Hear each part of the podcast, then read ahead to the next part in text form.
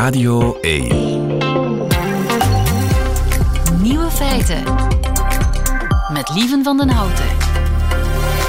Dag en welkom bij de podcast van Nieuwe Feiten, geïnspireerd op de uitzending van 3 november 2022. In het nieuws vandaag dit geluid.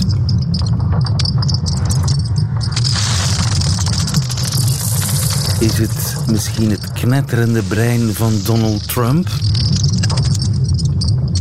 Zou het zijn spijsvertering kunnen zijn? Allemaal fout. Het is het magnetisch veld van de aarde. Inderdaad, het is wat uw kompas hoort. Niet letterlijk natuurlijk, want het is een geluidskunstwerk uit Denemarken. Op basis van de gegevens verzameld door satellieten, gegevens over het magnetisch veld van de aarde, die data omgezet in geluid. Dat is dus wat u hoort. Kan zo op Clara, toch? Na het nieuws van 10. De andere nieuwe feiten vandaag. Rika Ponet beantwoordt de vraag van een 28-jarige man wiens lief altijd wegloopt bij ruzies. Het visuele Mandela-effect is bewezen. Het visuele Mandela-effect. En bijen zouden een invloed op het weer kunnen hebben. De nieuwe feiten van Nico Dijkshoorn die hoort u in zijn middagjournaal. Veel plezier. Nieuwe feiten.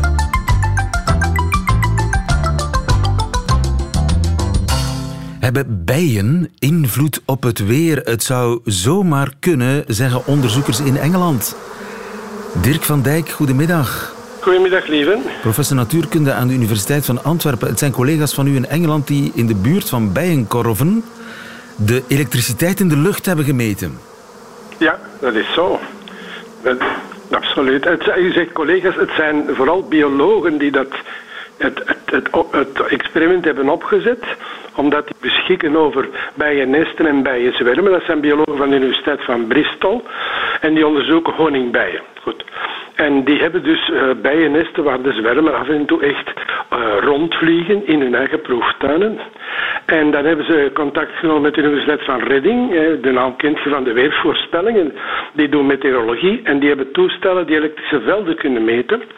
En die meten dat wanneer er bliksemsontladingen zijn, wat de effect dat dat heeft. En eh, die behoren ook bij, ik neem aan, ook bij hoogspanningsmasten om te zien of dat, dat een effect heeft. Dus die kunnen elektrische velden meten.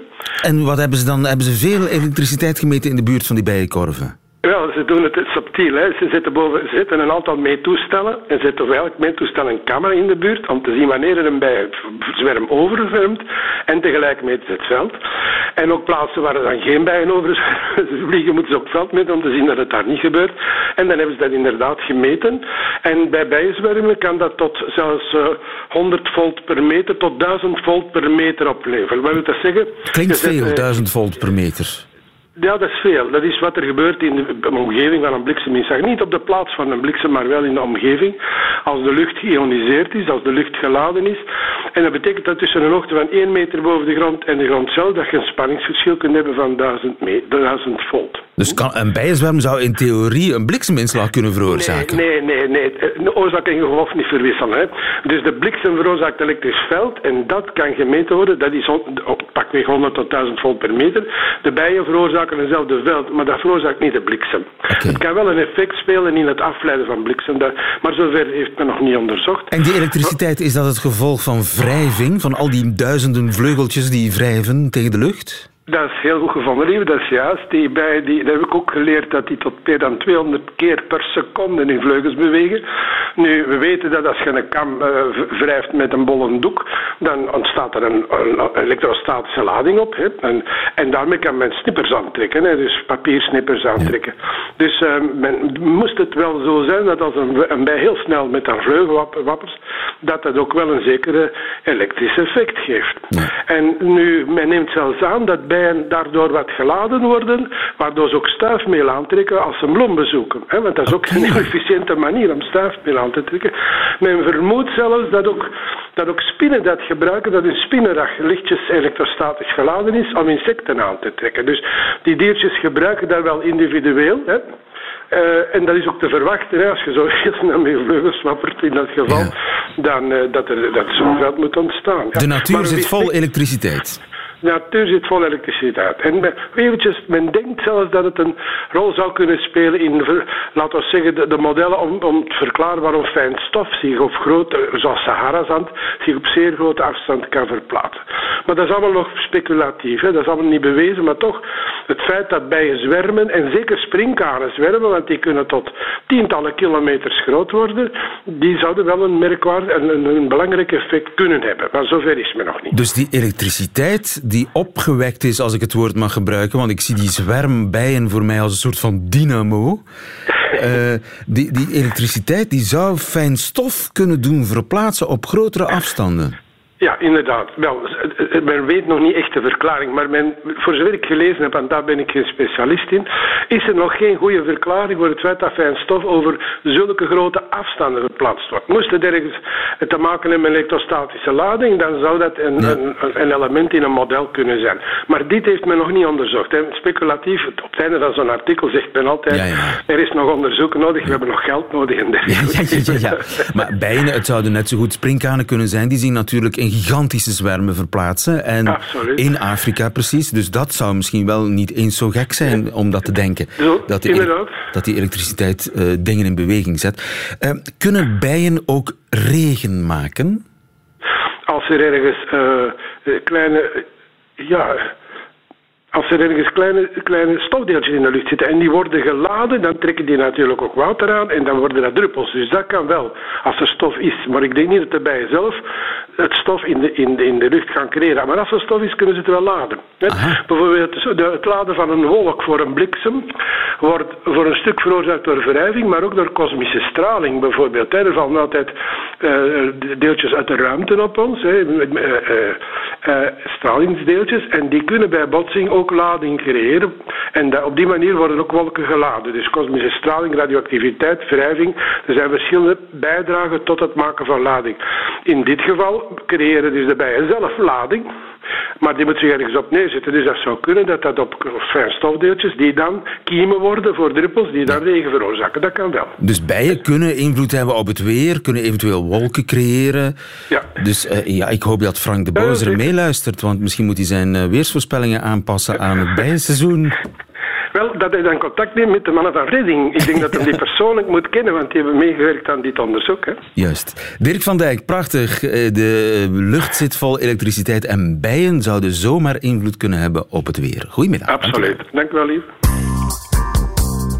Vraag het aan Rika.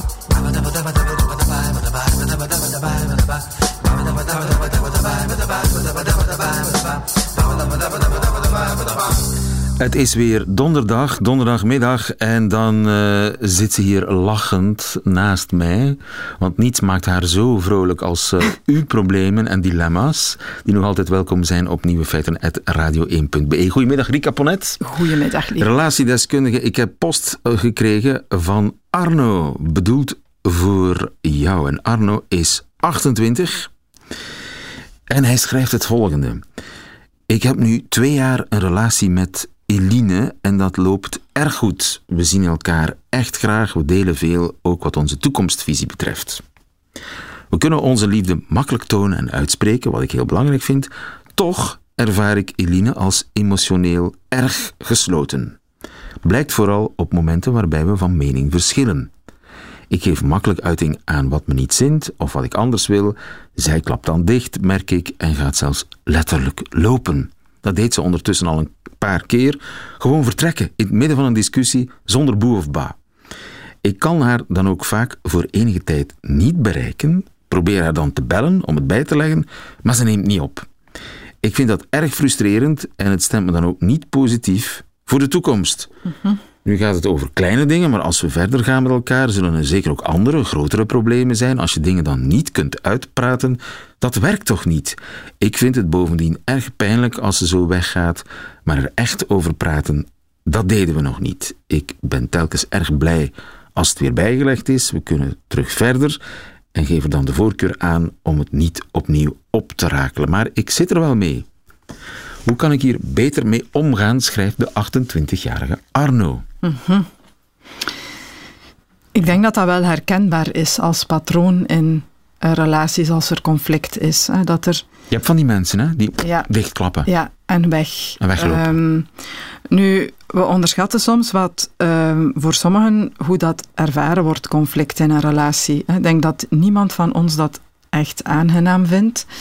Ehm, het is ook iets heel intiem, ruzie maken met je partner, omdat dan ja, het vooral het, eigenlijk vooral het emotionele eh, naar boven komt en speelt. En je ook met niemand ruzie maakt, zoals met een partner, omdat je daar zo dichtbij staat.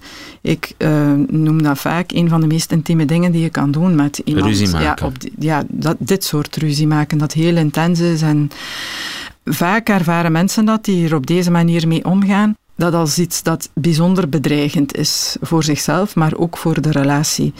En dat heeft veel te maken met de wijze waarop men ja, thuis ervaren heeft dat er met verschil en conflict werd omgegaan. En het gevoel dat dat iets heel destructief is, iets wat je niet kan controleren. Heb je het nu Ehm, over de dichtklappende partij? Over de dichtklappende partij, ja. die, die een ruzie zodanig bedreigend vindt, of Vindt, een ja. meningsverschil? Ja. Het is bijna als... Een, ehm, een ru- een meningsverschil hoeft geen ruzie te zijn. hoeft nog geen ruzie te zijn, maar als een afwijzing, eh, als een dreiging richting conflict. En ehm, dat is een soort van, eh, dat heeft te maken met een trigger die op dat moment ehm, binnenkomt. Dat is psychologisch.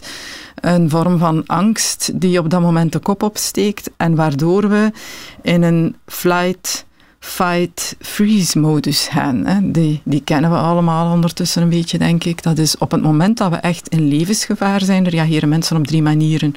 Ofwel lopen ze weg, eh, ofwel bevriezen ze, ofwel eh, gaan ze het gevecht aan, verdedigen ze zichzelf. In conflict zie je dat heel vaak mensen een van die drie posities innemen. hè. Er zijn mensen die makkelijk in conflict gaan, conflict ook aangaan om een vorm van connectie te ervaren, om te horen en te voelen, dit doet er nog toe, of onze relatie doet er toe. Die dat eigenlijk dan ook doen vanuit een vorm van relatiebescherming. Er zijn er die bevriezen, dat zijn zo degenen die een muur worden, hè, die helemaal dichtklappen en zich in de zetel zetten achter een computer. En er zijn er die echt letterlijk vluchten. En dat is wat duidelijk Eline doet. Hè. Ehm, van zodra ja, die dreiging er is, en misschien nog niet eens op dat moment een groot conflict, trekt zij eh, zichzelf volledig terug Ja. en gaat ze lopen. En hij denkt dat wordt een probleem als we ooit Ja. voor grote, zware problemen komen te staan die we moeten samen oplossen. Ja, eh, ook omdat hij daar ook niet zo heel goed mee omgaat. hè. Het is duidelijk dat van zodra zij weggelopen is, dat hij heel hard probeert om haar terug te halen, door dan ja, veel te beginnen bellen. Ehm, maar Wat ik toch een normale, dat is toch een Zeker. normale reactie? Zeker, zeker. Ehm, maar ze gaat niet oplossen wat hier nu eh, niet zo goed loopt. Hè. En ook op het moment dat ze dan terugkomt, daar zit dan het aspect dat het minst goed loopt, denk ik. Het wordt niet meer opgerakeld. Hè. Ehm, Het wordt gewoon vergeten. Het wordt gewoon vergeten. We zijn terug oké. dus we gaan het er verder niet over hebben. Want wie weet belanden we dan terug in die discussie en zijn we weer vertrokken. En daar zit wel een probleem. Uiteindelijk een verschilervaring of een ruzie eh, leidt ertoe dat die twee mensen op hun manier, zoals ze dat van thuis uit vaak geleerd hebben, ehm, daarmee omgaan. Maar het En dat gaat is echt vooral cruciaal. over Wat heb je thuis geleerd? wat heb je daarin thuis? En dat is iets wat je van elkaar moet aanvaarden. Hè. Dat, ik merk dat heel vaak. Het is heel moeilijk om mensen daarin te veranderen. Neem nu Eline. Eisen dat zij bij dat conflict blijft en dat uitzit, dat is een hele moeilijke. Dat hoeft ook niet. Hè. We hoeven ehm, ons daarin niet, we kunnen dat ook niet. We hoeven, want op dat moment neemt de emotie het over en we kunnen dat niet controleren. Wat wel belangrijk is, is de manier waarop we het nadien herstellen, het contact en de band. En daar hebben we wel controle over. Hè. Op het moment dat je dan weg bent, eh, wij weten dat bijvoorbeeld uit onderzoek, dat ongeveer een half uur nadat je dit soort onrust hebt meegemaakt en weggelopen bent, dat al jouw fysieke functies terug naar normaal gaan, dat die paniek weg is. En dan is dat eigenlijk de moment om te zeggen, nu keer ik terug en nu proberen we alsnog op een rustige manier toch te bespreken datgene waarop we daar juist vastgelopen zijn. Ja, maar je zei, hij heeft het eigenlijk, pakt het, hij, wil, hij is te, Te claimend. te ja. claimend, En- dus hij moet dat niet doen. Hij moet, Ja. niet- hij moet ze niet terug gaan halen. Ja, hij, ik denk dat zij op een rustig moment, dat leer ik dan ook met mensen of koppels die bij mij in therapie komen en die met dit soort eh, problemen, eh, discussies of ruzies die altijd escaleren en niet goed opgelost geraken. Het gaat erover, we maken daarop eh, momenten dat we uh, rustig zijn en op een, een, een niet-emotionele manier of emotioneel beladen manier met elkaar kunnen praten, kunnen we daar afspraken over maken, over hoe we ruzie maken. En uh, dan is dat in dit geval, zou dat heel goed zijn, dat uh, als zij het heel hard voelt spannen en het niet aan kan, inderdaad, ze gaat lopen, hè, dat dat oké is, dat hij ook weet dat ze op dat moment nog altijd in de relatie is, want dat is zijn angst, hè, dat zij vertrekt en dat de relatie voorbij is, waardoor hij gaat aanklampen.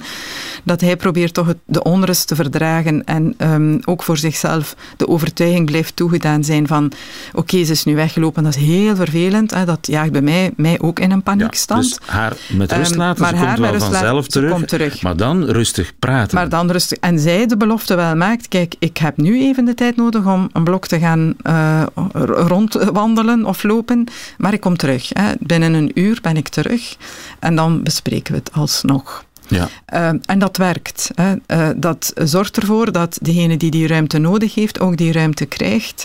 En um, de andere ook weet, oké, okay, dat is heel ongemakkelijk, dat uur, hè, want ik voel mij daar onrustig door, maar het is ook begrensd. En ik weet zeker, uh, de afspraak is, kom terug. En ja, dan hebben we maar hoe vermijd je dan hebben. dat je niet opnieuw diezelfde ruzie maakt?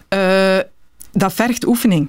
He, dat, dat, dat, dat, een beetje afstand nemen. Ja, en dan vanuit een, een andere positie, een beetje vanuit een vogelperspectief te kijken naar het conflict, beseffende hoe belachelijk is dat nu, hè, dat we daarop vastlopen. Um, uh, ja, veel mensen schamen zich zelfs voor dit type van conflicten.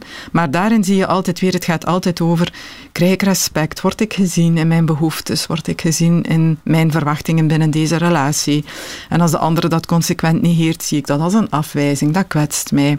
En dat zijn altijd de triggers voor dat soort van escalerende ruzies, waarin mensen dan terechtkomen en waarbij de ene dan heel hard begint te roepen en de andere de neiging voelt van uh, de deur achter zich dicht ja, te trekken. En, en zich dat zal niet veranderen. Dus dat moet je ja. accepteren en een manier vinden om, om daar, daar alsnog anders, mee om te gaan. Anders mee om te gaan. Ja. Dankjewel en tot volgende week zijn er nog mensen met vragen, problemen en knopendilemma's voor Rika Ponet. Ze zijn welkom op Nieuwe Feiten radio1.be. Tot volgende week. Graag.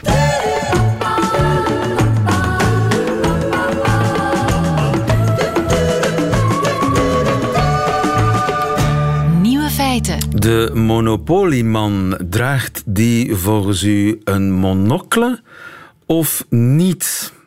Veel mensen denken van wel. Dat is namelijk het visuele Mandela-effect. En dat visuele Mandela-effect dat is nu voor het eerst onderzocht. Tom Bekkers, goedemiddag. Goedemiddag, lieve. Je bent professor cognitieve psychologie aan de Universiteit van Leuven, de Monopolieman.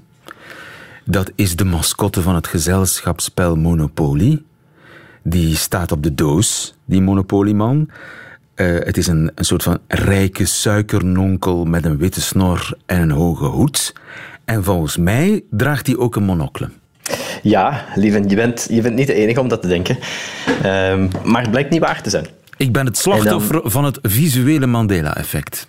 Ja, daar ben je het slachtoffer van. Uh, het visuele Mandela-effect, dat is een specifieke vorm van valse herinneringen eigenlijk. Je weet, we zijn allemaal in meer of mindere mate vatbaar voor het ontwikkelen van valse herinneringen, waarbij ja. we dus levendige herinneringen hebben aan dingen die nooit echt gebeurd zijn of die we nooit echt hebben meegemaakt. Een frappant voorbeeld daarvan komt bijvoorbeeld uit onderzoek naar de, naar de Bijlmerramp in Amsterdam. Dit jaar precies 30 jaar geleden, Juist. je herinnert je dat wellicht, ja. waarbij een Boeing 747 van de Israëlische luchtvaartmaatschappij El Al op, op de Bijlmer in de Bijlmer neerstortte. Ja. ja. En twee jaar na die ramp vroegen onderzoekers aan mensen allerlei details over die ramp. Ja. Onder meer of ze zich de beelden herinnerden van de crash en zo ja, of ze nog wisten onder welke hoek dat vliegtuig van El Al zich op die beelden in dat flatgebouw had geboord. en mensen gaven daar antwoorden op. Uiteenloop, uiteenlopende antwoorden op, maar dat was niet het frappante. Het, was, het frappante was dat daar helemaal geen beelden van bestaan. Nee. En toch gaf meer dan 50% van de ondervraagden aan daar best levendige herinneringen aan te hebben. Levendig genoeg om vragen over details met grote stelligheid te beantwoorden. Ja, en dat zijn dus uh, foute herinneringen, valse herinneringen. Ja. Maar wat is dan precies het Mandela-effect? Wel ja, dus um, dit, zijn, dit zijn valse herinneringen die, die bij iedereen een beetje anders zijn. Wellicht het gevolg van bronverwarring, source confusion. Mensen horen van dat vliegtuigongeluk op het nieuws. En als we zoiets horen, dan maken we ons daar meteen een voorstelling van in onze verbeelding. En achteraf verwarren we dan de herinnering aan wat we ons hebben voorgesteld met een herinnering aan iets dat we werkelijk gezien zouden hebben. We weten dus niet meer dat de bron van onze herinnering aan het incident eigenlijk onze eigen verbeelding is, in plaats van beelden op televisie. Maar als het gaat over dat uh, Mandela-effect, het Mandela-effect gaat eigenlijk over een bijzondere vorm van valse herinneringen, namelijk gedeelde valse herinneringen. Dus foutieve herinneringen die niet één iemand heeft, maar die wijd verspreid zijn. We begaan met z'n allen dezelfde vergissing. Ja, en typisch gerelateerd aan, aan populaire cultuur. Het kreeg zijn naam eigenlijk door een vrouw die er rotsvast van overtuigd was dat Nelson Mandela in de jaren tachtig gestorven was terwijl hij in de gevangenis van Robben-eiland zat. En die vrouw is niet de enige die zich dat herinnert, die dat zeker weet. Dus in werkelijkheid stierf Mandela pas in 2013, vele jaren nadat hij uit Robben-eiland vrijgelaten werd. Hij moest eerst nog president worden. Ja, inderdaad. En, en, en, op een bepaald moment kwam die vrouw daar ook wel achter, realiseerde zich dat dat een verkeerde herinnering was. Maar ze kwam er ook achter dat heel veel andere mensen zich dat net als haar meenden te herinneren. Inclusief beelden van de begrafenis op televisie en al. En het visuele Mandela-effect, dat is dan uh, hetzelfde, maar dan met beelden. Ik herinner mij dat beeld heel precies. Ja, uh, ja, en dat is zo mogelijk een nog markanter fenomeen. Want bij dat gewone Mandela-effect kan je opnieuw denken dat het wellicht te maken heeft met bronverwarring. Um, wellicht hadden al die mensen het nieuws van het overlijden eind jaren 70 van Steve Biko, een andere Zuid-Afrikaanse anti-apartheidstrijder. En de beelden van zijn begrafenis, waar tienduizenden mensen op waren afgekomen en diplomaten van verschillende westerse landen, hadden ze die verward met de dood van Nelson Mandela. Dus het is wel te verklaren meestal. Ja, om een lokaler voorbeeld te geven. We kennen allemaal de beelden van Reggie die tijdens zijn illustre sportpaleisconcert roept waar zijn die handjes? Ja, ja, tuurlijk. Alleen Reggie heeft die quote waar zijn die handjes nooit tijdens een concert geroepen. Zegt hij zelf? Zijn we dat zeker? Ja. ja, ja, hij zegt dat zelf, dus we kunnen daar wel zeker van zijn. Hij heeft wellicht wel iets geroepen in de trant van ik wil die handjes zien, maar hij heeft nooit geroepen waar zijn die handjes. Waar zijn die handjes is een Mandela-effect. Is een Mandela-effect. Dat is een gedeelde levende herinnering aan iets wat nooit gebeurd is. En die monocle van het Monopoly-mannetje, dat is een visueel Mandela-effect. Veel mensen denken dat dat, een... dat Monopoly-mannetje, Monopoly-mannetje, whatever, dat die een monocle draagt, uh, maar dat klopt helemaal niet.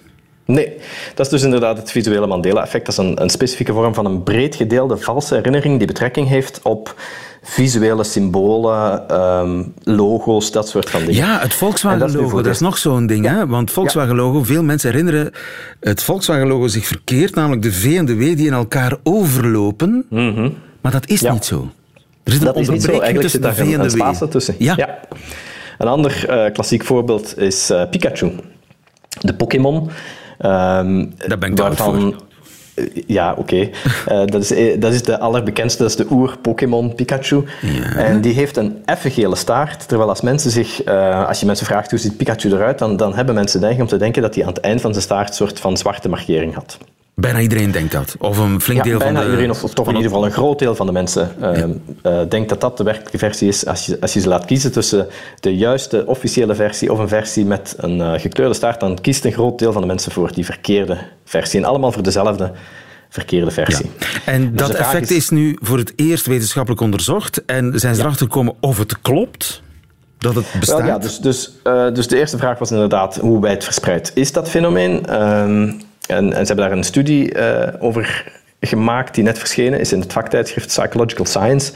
En blijkt in ieder geval in de Verenigde Staten een robuust fenomeen. Dus uh, je hebt dat Monopoly-mannetje, je hebt het Volkswagen-logo, je hebt Pikachu. Ze konden zo nog een aantal uh, andere iconische beelden identificeren waarvoor een meerderheid van de mensen denken dat een ander beeld het juiste is dan het beeld dat ze vaak al duizenden keren gezien hebben. Als je denkt aan dat Volkswagen-symbool, je ziet dat dagdagelijks uh, ja. op de weg.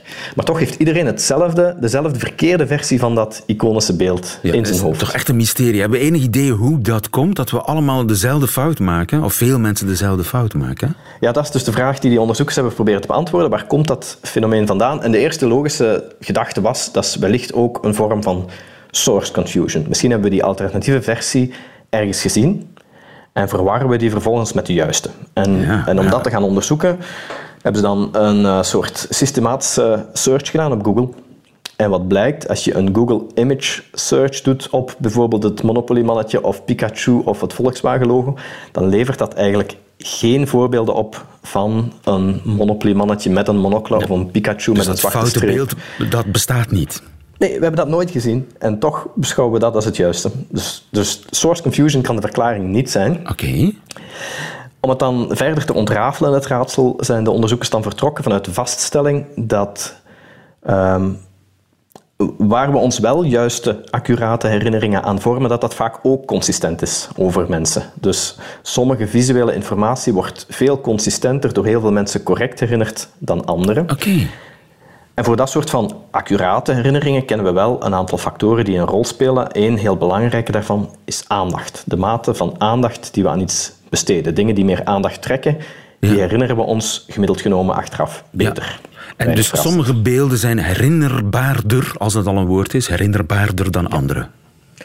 En dus gingen de auteurs hierna of misschien dat visuele Mandela-effect zich misschien met name voordoet voor die aspecten van iconische beelden waar mensen minder aandachtig naar kijken. Die staart van Pikachu, misschien letten mensen daar niet zo hard op, minder dan andere delen van de Pikachu, zodat we dat achteraf makkelijker inkleuren op basis van onze eigen schema's of op basis van wat we bij andere comicbookfiguren gezien hebben of zo. Ja. Dus gingen ze een experiment doen om dat te toetsen.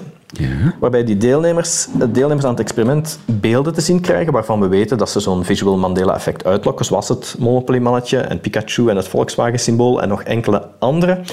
Allemaal in de juiste versie. De officiële, eh, correcte versie, maar ze zagen eerst heel kort een wazige versie, gedurende één seconde. En vervolgens konden ze gedurende vijf seconden het beeld of symbool verkennen door met een muis over het beeld te bewegen, waarbij enkel de zone rond de muisaanwijzer Ja. zichtbaar werd. Dus dan weet je waar ze naar keken. kijken. Ja. En zo kregen ze dus één voor één verschillende beelden te zien en daarna een geheugentest, waarbij dat ze dan moesten kiezen tussen het juiste beeld, dat ze kort daarvoor hadden kunnen exploreren, of een beeld dat zo was aangepast dat het ehm, het visual Mandela-effect weergaf. Dus daar was een kenmerk aangepast zodat het beeld nu overeenkwam met het beeld dat mensen typisch rapporteren. Dus het Monopoly-mannetje met monocle in plaats van zonder. En de mensen die die fout maakten, die eh, slachtoffer waren zeg maar, van het visuele Mandela-effect, hadden die ja, goed gekeken?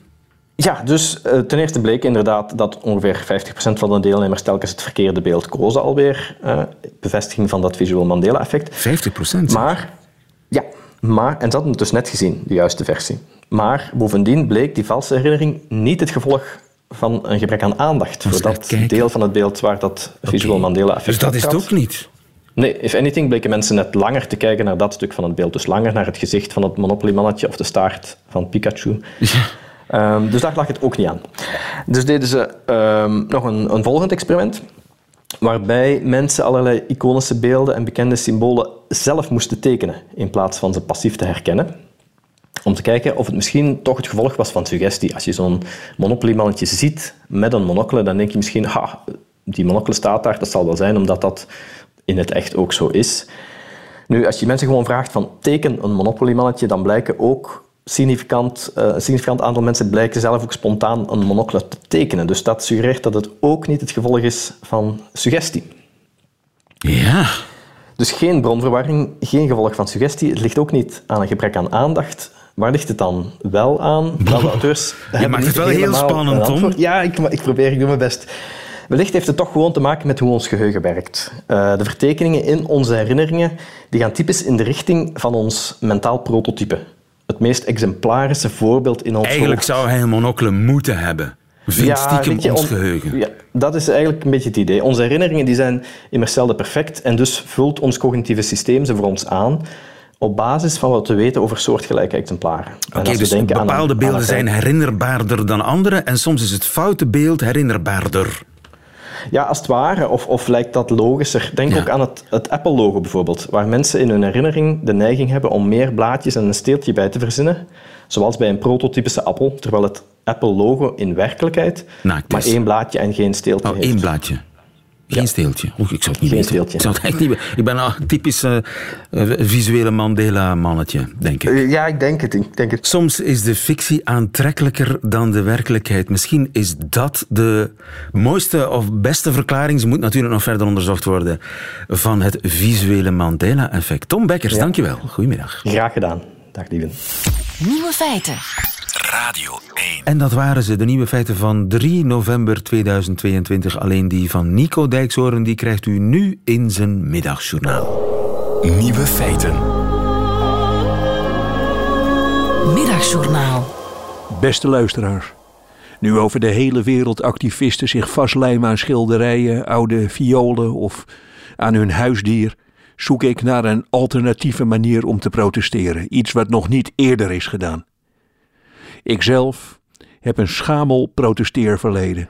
Ik herinner mij dat ik op de middelbare school een keer heel theatraal heb gezucht toen met meerderheid van stemmen werd besloten om een discoavond te organiseren. Ik wist namelijk precies wat dat betekende.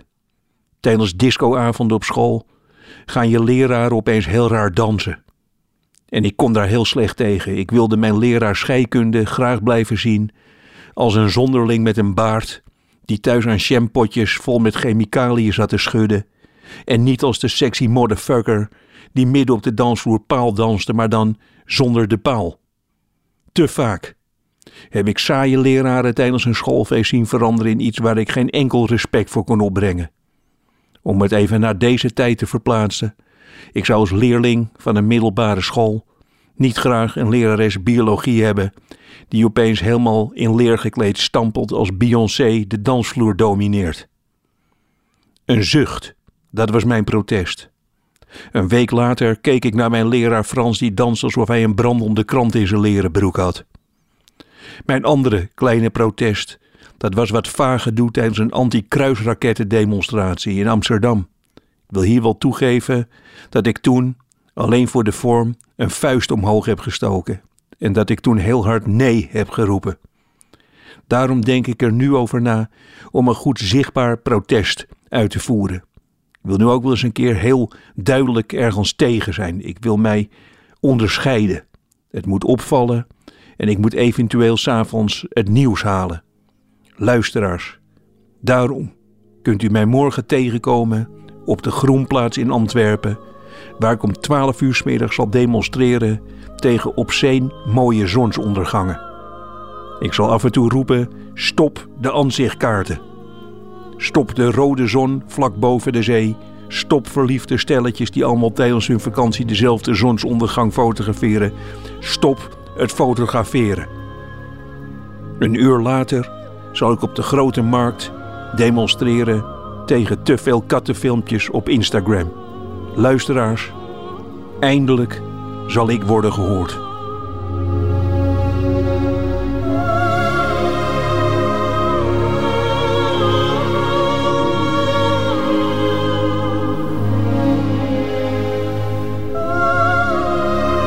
Het middagjournaal met Nico Dijkshoorn. Einde van deze podcast. Hoort u liever de volledige nieuwe feiten met de muziek erbij? Dat kan als u live luistert elke werkdag naar Radio 1 tussen 12 en 1. Of on demand kunt u het radioprogramma opvragen via radio1.be of de Radio 1 app. Tot een volgende keer.